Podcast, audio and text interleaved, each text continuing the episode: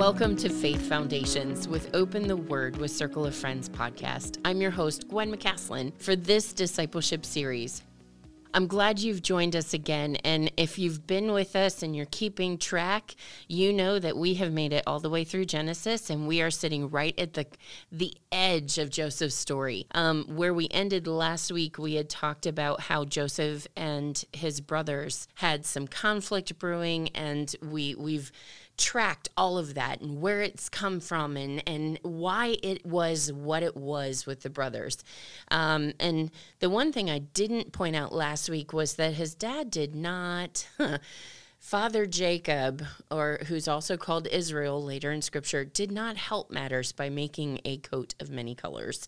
Most of you know Joseph, you know coat of many colors, um, in those two stories. And so um, that was actually um, chapter 37. So, you know, dad wasn't helping the situation here. He's got boys from two different moms, and then there's there each of them had a maid that they gave to him, and he had kids with them, and and so we've got this constant bantering back and forth and jostling for the love of a parent. And the thing is, Jacob should have understand understood how detrimental that was to brothers' relationships because that had caused a huge rift between him and his brother Esau. So he should have understood the legacy of each parent choosing favorites um, and said, but instead he models out that same pattern, which, um, just a side note, we either do one of two things with our family patterns. We either live them out in the same way or we live in contrast to them. So consistent with or in contrast. Um, and so we do one of two things. And here we've got Jacob copying the family pattern. And and to be fair, a little bit here, it wasn't his fault. He wanted Rachel, and he ended up with Leah, and then he got Rachel too. Um, and so he had fallen in love with Rachel, and so that almost was created by his uncle Laban, which ironically was his mother's brother. Um, and so that family of origin just had those deep roots in favoritism like crazy. So Jacob ends up with these two wives. And um, Rachel doesn't have children right away. And so that plays in here because when she finally does end up having children, they are the two youngest children of his whole brood of kids. And Rachel actually dies in childbirth with the youngest one. And so you can just tell that, you know, she, um, with that, that would have removed her stigma of being barren. And so it was a huge blessing to be able to present children to your husband and to, to be able to present male heirs in this time and place was a big deal. Um, and so these two children, Joseph and Benjamin, removed almost i guess we could look at it like a curse. I mean that's how they would have looked at it in that time and in that day that it that oh she's bore two an heir and a spare. So you know it's kind of it removed the stigma that she had carried her entire life. But you can kind of see that there's already this setup just even in that that jacob would favor her two boys. Um, and that's exactly what we see happen. Um, and so with the brothers you get this dynamic. You know, you've got um, Reuben, who's the firstborn, who has the birthright. He's got the double portion. He's got everything. Um, but then he does things. Oh yeah. anyway, and we've already talked about those. So I want to pick up in 39. And what's happened up to, to chapter 39 is that um, Joseph has been put down a pit and he's actually been sold to um, traders that are going down into Egypt. And so they have no idea what has happened to him, um, and they won't know for years and years. Um, but what we see is they have to cover the fact that they're not bringing Joseph home.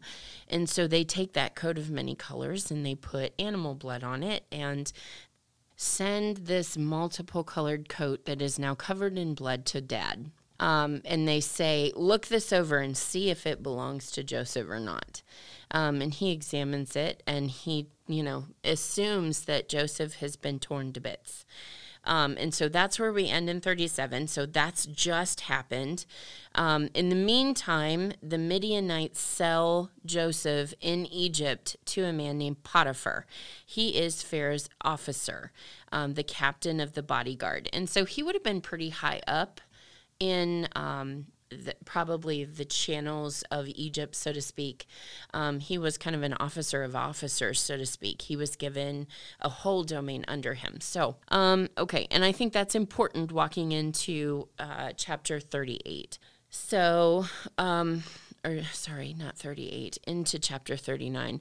Chapter 38 is this little chapter of Judah and Tamar and you can review last podcast because I covered all of that. So, heading into chapter 39, we have the story of Joseph and Potiphar's house. Um, and this particularly is the story of Potiphar's wife, um, which some of you guys know, um, probably pretty familiar with that story. It's the story where uh, Potiphar's uh, Potiphar's wife watches Joseph, and um, this isn't you know something that happens in like six months. This is a couple years, and um, and Potiphar has given him basically control of his house because he recognizes that not only does this young man have leadership, but he handles everything wonderful that he's given charge of, um, and um, basically, I'm going to just read chap- verse 6 of chapter 39 so you can kind of get a picture. So he left everything he owned in Joseph's charge, and with him there, he did not concern himself with anything except the food he ate. Now, I, I to trust somebody to that extent with everything that you're responsible for and that you possess means that you have found a man of character, lots of character. Now, the interesting thing is the next verse is the thing that kind of causes his downfall. Joseph was handsome in form and appearance, and because of that, the master's wife starts going after him. And the, the one thing I will tell you is that as women, sometimes we don't understand um, how much uh, we live in a culture where women go after men. Um, and so I don't think we get that. But I, I have had over the years of counseling and some other things, men just talking about if they have uh, preserved their chastity and those kinds of things, they've really had to fight to do it. Um, and that it's been hard because there's been lots of opportunities laid at their doors and stuff like that. So, you know, and if you think about it, we have kind of this idea that you pursue. I mean, if somebody's not noticing you, you let them know and you go after them a little bit. So, ladies, I would just really encourage you to lay it before the Lord rather than pursuing that man out of your own desires. Um, let the Lord work in the heart of the men because if you've done the pursuing, it's really hard to change that relationship so that the man's doing the leading. Um, so, any case, they're just a thought. All right, okay. So on into this story. Um, basically, Potiphar's wife sets him up. She goes after him and she grabs hold of him, and he he actually does the best thing you can do in that situation, which is he drops whatever to get free and he runs. He leaves, gets out of there as fast as he can. Um, but what ends up happening is that the wife, probably because her pride has been hit pretty good and she's been refused. Um, she screams and makes a big deal out of this. The master comes in, and probably because she's made it a big spectacle, um, he has to deal with Joseph and he has to, you know, because it's kind of hard to look at the mistress of the domain, the queen of the household, so to speak, and call her out on it when something like a scenario like this. So, in any case, Joseph, um, Joseph is taken and he is put in jail. Now you got to remember Potiphar's job. He was over all of the bodyguards. Now you got to think he's like um, he's like the chief of the entire police force in the entire kingdom is kind of where he's at. So, you know, he knows everybody. So he puts him in jail. And now you got to understand this is Potiphar's domain. Um, and he so he's put in jail. Um, but I love verse 21 of 39. It says, um, But the Lord was with Joseph and extended kindness to him and gave him favor in the sight of the chief jailer. And the chief, chief jailer committed to Joseph charge all over all of the pr- prisoners who were in jail, so that whatever was done there, he was responsible for it. The chief jailer did not supervise anything under Joseph's charge because the Lord was with him, and whatever he did, the Lord made to prosper. And so I think you can guys can kind of just get a feel for Joseph's character in this. Now, why am I spending so much time on the story of Joseph? Um, the reason I am is because of what's going to happen next, because it's it's the, some of the foundational pieces for later on in the Old Testament. Um, okay, so we get to chapter 40. This is where you get uh, Joseph in the first dream, um, and he interprets dreams. Um, and so what happens is you have a cupbearer and a baker uh, who belong to the king, and they get thrown in jail. Uh, he the, says Pharaoh becomes furious with his two officials. Uh, and he puts them in confinement in the house of the captain of the bodyguard in the jail, the same place where Joseph was imprisoned. Now, did you check that? Because he is in the house of the captain of the bodyguard. He's in Potiphar's house still in the jail that was under Potiphar's domain. So Potiphar wasn't able to keep him at the position he had, but it's not that Potiphar cast him out. Potiphar put him in a different domain where his wife couldn't touch him, basically, is I think kind of what happened. Um, and so, you know, we don't know exactly what Joseph's life looked like down there. I mean, obviously it was jail, so it can't be great. Um, but okay, so fast forward a little bit. We've got the cupbearer and the baker for the king, um, and both have dreams the same night, each man with his a different dream. Uh, verse six Joseph came to them in the morning and said, um, Why are you guys so down? They tell him about the dreams. Joseph interprets both. And the long story is the one that the cupbearer was restored to his office, um, but the chief baker was hanged, was hung. Sorry, use my proper grammar. Uh, he was hung. And so basically, what just happened in that chapter is that Joseph interprets those two dreams. Now, you got to remember that this cupbearer goes back to his office at the right hand of the Pharaoh okay and that's important for the next the next chapter chapter 41 we get pharaoh having a dream okay and now this is two years later so joseph is sitting in and and running the jail under under potiphar's domain for two years past those two guys in their dreams right and when it happened at the end of two full years, Pharaoh had a dream. And behold, he was standing by the Nile. And it's this dream about um, cows coming out out of the river and you know the river was the source of life for for Egypt. It was their their everything right? Um and so the cows come out and they're all kind of fat and and um healthy and just robust okay? And then um, what happens next is seven other cows come out and they're ugly. They're gaunt. They're starving. They look sick.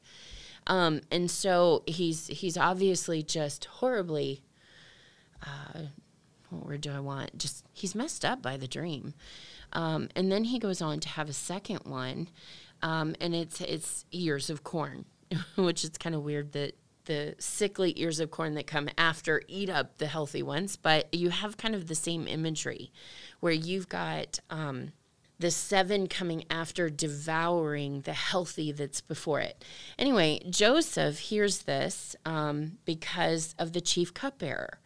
Uh, and he, uh, the chief cupbearer says, "Well, you know, Pharaoh, I know somebody who told me what my dream was, and it came true. So what about this guy?" Um, and so they pull Joseph out of the prisons, um, and Pharaoh sends for him, and he's he needs to get all cleaned up. So it must not have been too nice down in there. Uh, he's shaved and given a change of clothes, and he comes before Pharaoh. And after Pharaoh has discussed his dream and kind of laid it all out uh, for Joseph, Joseph interprets. Um, and I'm going to pick up in verse uh, verse 28 of chapter 41, and it says, um, God has shown Pharaoh, and this is him speaking, Joseph speaking, what he's about to do. Behold, seven years of great abundance are coming in all of the land of Egypt, and after them will come seven years of famine, and all of the abundance will be forgotten in the land of Egypt, and the famine will ravage the land. So the abundance will be unknown to the land before. Um, because it will be very severe famine. Okay, so it's this idea of you're going to have seven years of robust produce. I mean, just beautiful harvest. And then you're going to have seven years of just nothing but dust. Okay. Um, and so then he goes on, and I love this about Joseph because he shows what a man of character he is. And he says, Now let Pharaoh look for a man who is discerning and wise and set him over the land of Egypt. Let Pharaoh take action to appoint an overseer in charge of the land, and let him give exact a fifth of the produce of the land of Egypt in the seven years of abundance. Let them gather all of the food in these good years um, and store up the grain for food in the cities under Pharaoh's authority, and let them be guarded. Um, let the food become as a res- reserve in the land for seven years of famine, which will occur in the land of Egypt. Um, now, the proposal seemed very good to Pharaoh and to all of his servants. And I love this because Pharaoh says, Well, so can we find a man like this in whom there is such a divine spirit? So Pharaoh says to Joseph, Since God has informed you of all of this, and there is no one so discerning and wise as you are, because you got to remember, he's called all of his wise men, everybody in the kingdom who could have possibly told him what this dream means, and they came up with nothing. Um, and so Joseph is appointed to have this position. And he literally puts him over everything in the land of Egypt. You kind of hear a theme, right? I mean, he's done this with Potiphar. He in Potiphar, he was over everything under Potiphar's domain. Uh, the jailer in the basement, he was over everything in his domain. And so here we come to the actual Pharaoh of the land, and the Pharaoh puts him over everything. Pharaoh takes off his signet ring, puts it on his hand, clothes him in fine fine garments, puts a gold necklace around his neck, gives him chariots to ride, and proclaims that everybody's going to bow the knee in the entire land of Egypt for, for Joseph. And he goes on to say, Although I'm Pharaoh, n- without your permission, no one shall raise a hand or a foot in the land of Egypt. Then Pharaoh changes Joseph's name. Now you got to remember in scripture, anytime anybody changes a name, there's a significant reason. And so he is called Zaphenath Paneah and I sorry if I butchered that. It's it's a doozy. Um, but the interesting thing is, it's probably Egyptian for he, God speaks, He lives, um, which is an interesting. It's an interesting word choice, isn't it? Um, to be known the rest of your life for is God speaks. um, yeah. Anyway, and he gives him a wife, uh, the daughter of uh, uh, one of the priests, Potiphera, and Joseph went forth over the land and he he literally um, he's 30 years old at this point um, and during those seven years of plenty he gathers and stores and builds uh, places to store grain and yeah, and it says in verse 49 Joseph stored up grain in great abundance, like the sand of the sea, until he stopped measuring it, for it was beyond measure. Um, and then we have in comes the famine in verse 50 of chapter 41. Um, Joseph has two sons born during this time. Uh, one is the firstborn is Manasseh, and the second one is Ephraim. Um, and the interesting thing about these is these should be sounding familiar uh, for anybody who is familiar with Old Testament at all, because Ephraim and Manasseh are two of the 12 tribes of Israel. And so, one of the reasons why I'm covering this so specifically is so that you understand why Joseph's sons, we don't have the tribe of Joseph. We have Ephraim and Manasseh in his, his stead. And so he literally gets a double portion in um, among the brothers. Um, and so that's very important because he basically gets firstborn rights just just like Reuben would have gotten in this. Um, okay, so anyways, and we'll get to that a little bit more later. Um, okay, so he has Manasseh and um, he has Ephraim. Ephraim's name means fruitfulness, which I thought was kind of interesting, and Manasseh is making to forget. And so, in Manasseh, he said, Because God made me forget all of the trouble and all of my father's household. And so, you got to understand, he's still grieving home. um, and he's he's had a really hard years behind him, um, and so he's very human, just like we are. Um, and so you can see in what he names his son kind of reflects his state of healing a little bit too. Uh, and then Ephraim, which means that fruitfulness, God has made me fruitful in the land of my affliction, which, how perfect is that name, right? okay, and so there's seven years of plenty had come to an end, and the seven years of famine begin. Um, and so the people of all of the earth, in verse 57, it says, came to Egypt to buy grain from Joseph because the famine was severe in the entire earth. Okay, so that sets the stage for chapter 42, where we go back and we see what's going on with Joseph's brothers and Jacob, um, their dad. Okay, so Jacob sees that there's grain in Egypt and he's looking around and he's like, all right, you guys, you got to pack it up and go down. Um, but Jacob purposely did not send Benjamin. Now, got to remember, this goes back to that favoritism. He's lost his wife, Rachel. Ben is all he has left because the brothers sold Joseph into slavery and they're assuming and presuming he's dead. They may not have even confessed to dad that they sold him. At this point, all that dad might know is he got a bloody coat of many colors. And so um, Jacob has functioned probably under the information that Joseph's dead. Okay, so Jacob did not send Joseph's brother Benjamin with all of the other brothers because he said, I'm afraid that harm will befall him. So you can kind of feel that he's keeping that last son of Rachel's really close to the, the rings of his coat. I mean, he just keep keeping him right beside him. Uh, he doesn't want to risk anything to happen, which I think tells you what he's done for the last several years. Um, but I think what happened because of Joseph being sold and their father's grief is that the brothers don't touch that rivalry anymore. Um, and so they actually protect Ben too because they see how much it has hurt the father. Now, the interesting thing is what we can recall from this is that Reuben warned them not to sin against their brother Joseph. And so Joseph was sold while Reuben was gone. Reuben's the oldest first brother, he's responsible for the other brothers. So the other brothers went ahead and did this without him. Okay, so he he was there when Joseph was put into the pit. Okay, and he was here there for the roughhousing and the bullying. We're gonna call it what it was. Um, he was there for some of that, and by not intervening, he gave permission because whatever you ignore, you give permission to.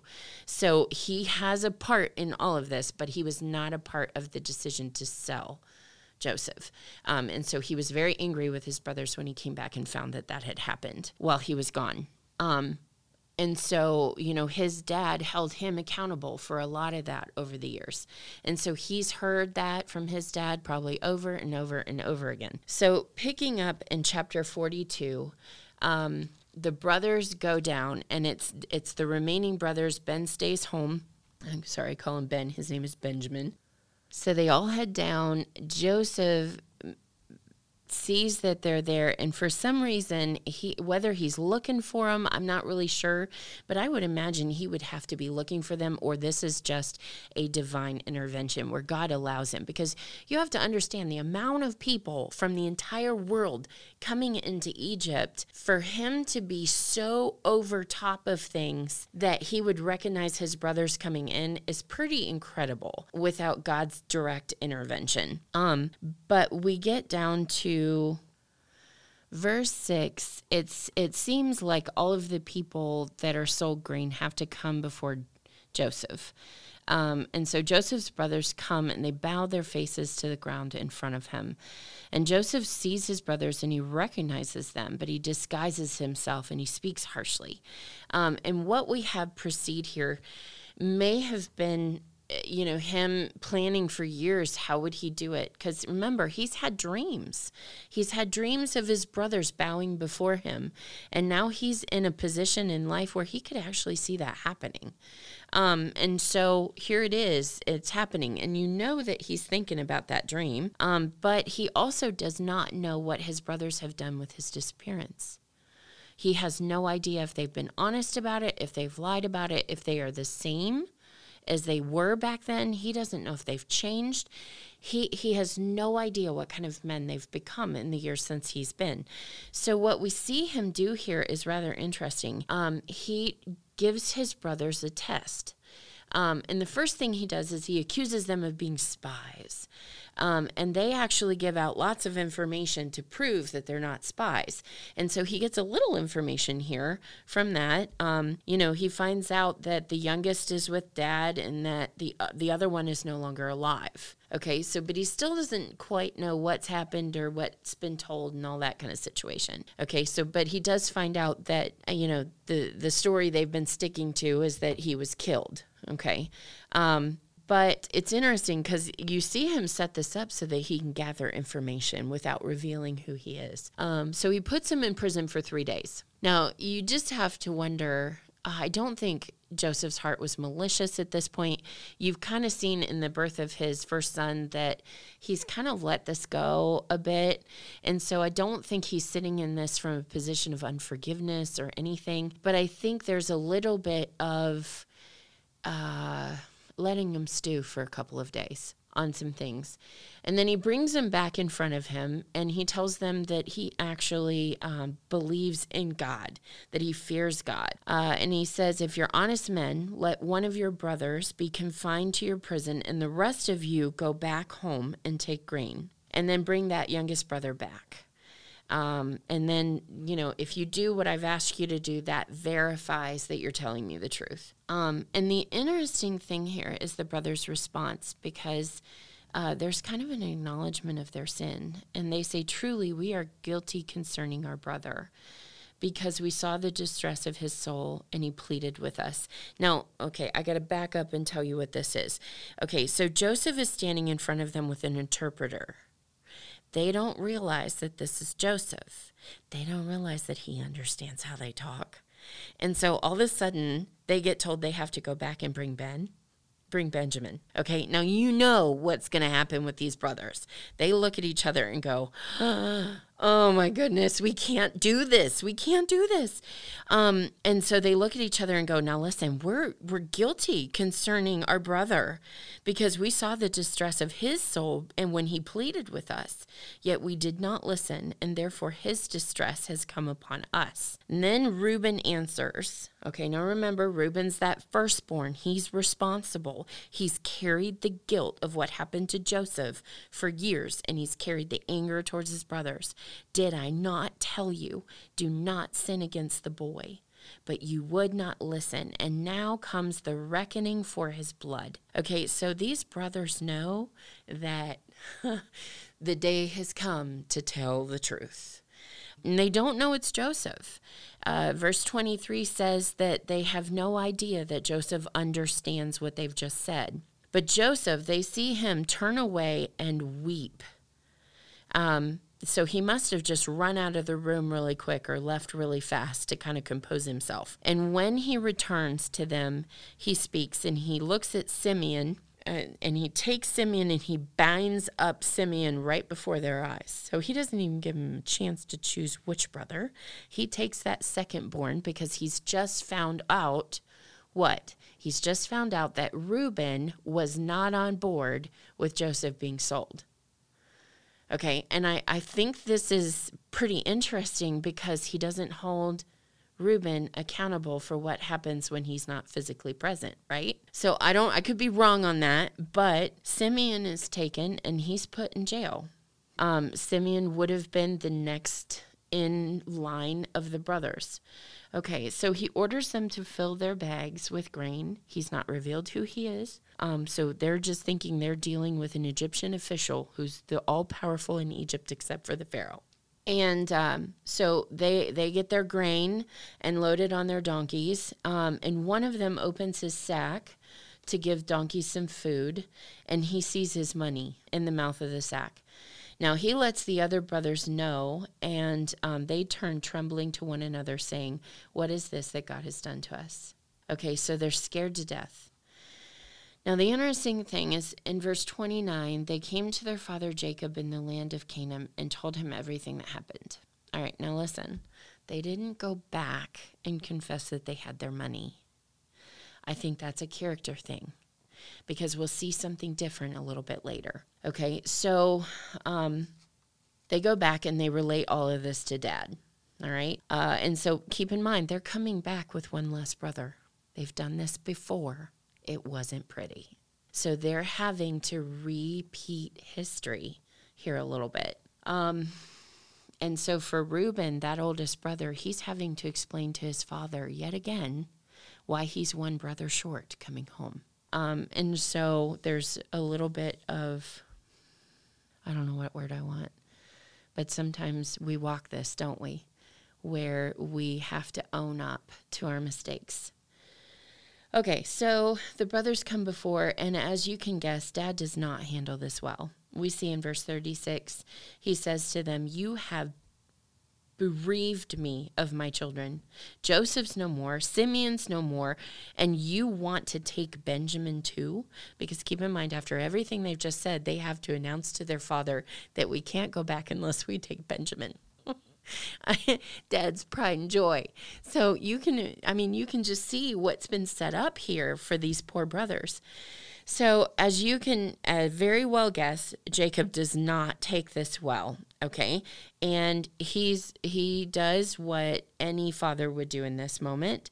Um, he's very angry at his sons, and he lets them know it.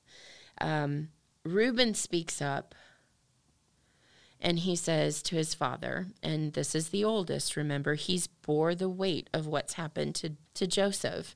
You may put my two sons to death if I do not bring him back to you. Put him in my care, and I will return him to you. But Jacob says, My son shall not go down with you, for his brother is dead, and he alone is left. If harm befall him on the journey you're taking, you will bring my hair, my gray hair down to uh, Sheol. Basically, it'll kill me. okay. And so the interesting thing here is now the famine was severe in the land. So it came about that when they had finished eating all of the grain that they brought back from Egypt, now they brought back a whole lot, right? So we can see that Jacob doesn't deal with this until he absolutely has to. The brothers don't touch this until they absolutely have to. So they get to the point where they're starving again, trying to figure out how they're going to feed themselves, when their father says to them, Go back and buy us a little food. What's being left out? Conveniently, dad's leaving out the whole part that you got to take Benjamin with you. Um, and so, of course, Judah speaks up and he reminds dad, The man warned us. You will not see my face unless your brother is with you. If you send our brother with us, we will go down and buy you food. But if you do not send him, we will not go down. For the man said, You will not see my face unless my brother, your brother, is with you. And Israel said, Why do you treat me so bad? Um, by telling the man you still had another brother. And so there's this back and forth. You can see father just fighting, just fighting, fighting, fighting. Um, and so they're they're relaying to him. Judah's trying to talk to dad and, and just say, This is what happened. This is how things kind of happened. And, you know, we didn't know and that kind of thing. So basically, Judah says to his father, Send the lad with me, and we will arise and go so that we may live and not die. As for you and our little ones, um, oh, sorry, as well as you and our little ones, I will make um, myself be surety for him. You may hold me responsible for Benjamin. For if I do not bring him back to you and set him before you, then let me bear the blame before you for forever. For if we had not delayed, we could have been there and back twice. So I think that just goes to give you the time frame to this, even. Okay. And I want you to notice this time that it's a different brother. This isn't Reuben. Reuben didn't get anywhere with that. This is Judah. Um, and so Judah must have been the brother that had the best relationship with dad because they wouldn't have just sent anybody after Reuben completely and utterly failed. Um, and so they send Judah. And Judah actually manages to get through to to dad. Um, and and you got to also remember that this is them in starving. So he's either poor poor dad Um, they call him Israel or Jacob, but poor dad has to send his son. And what I want you to understand is this is almost reminiscent of Abraham having to lay down the son of the promise because, you know, that was to send all of his sons to Egypt, he was risking the chance that they tick off the Pharaoh or this this uh, Zaphenath-paneah guy, and and he loses all of his sons in one fell swoop. And there's there's his supports his you know the entire next generation just wiped out. So you know this was very much a him releasing his sons, um, all of them, including the one that had become we're going to say his idol. Um, now, interestingly enough, we don't have recorded him hearing God speak, the father Jacob. We don't have any recording of him hearing the father speak through this moment. Okay, so we don't know if he's hearing from God at that point or if if God's quiet and distant from because he's you know obviously has some patterns going on here. I we don't really know, but I just find it interesting that there's nothing recorded about him hearing the voice of God. And we are going to see that before the end here. But okay, so moving on. So he decides he's going to send them all and he blesses them before he sends them. So we've got verse 14 May God Almighty grant you compassion in the sight of the man, so that he will release to you your other brother and Benjamin. As for me, if I am bereaved of my children, I am bereaved. So the men took this present, and and evidently dad had prepared if we go up to verse 12 double the money in your hand take back what had been returned before um, and then I want you to take down a present, and that's in verse 11, and it's uh, the best produce and products of the land. Um, so, you know, things like balms and honeys and um, aromatic gum and myrrh and pistachio nuts and almonds, things like that. So basically, anything that he had that was um, of extreme value, he was packing it to send it. Plus, he was returning the money that had been sent with the boys. Because remember, the boys didn't go back to Egypt and confess that they went home with their money. So they have no idea what's greeting them when they come back. All right.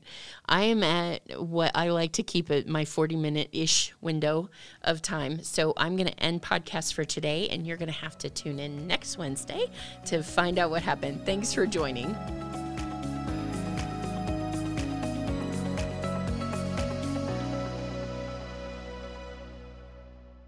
Thanks for listening today. Be sure to subscribe so you don't miss any episodes.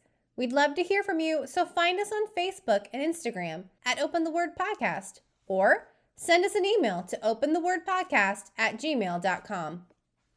Is it time for you to plan a day trip with your peeps? Come and stay a while at Sheiyah Market in Berlin.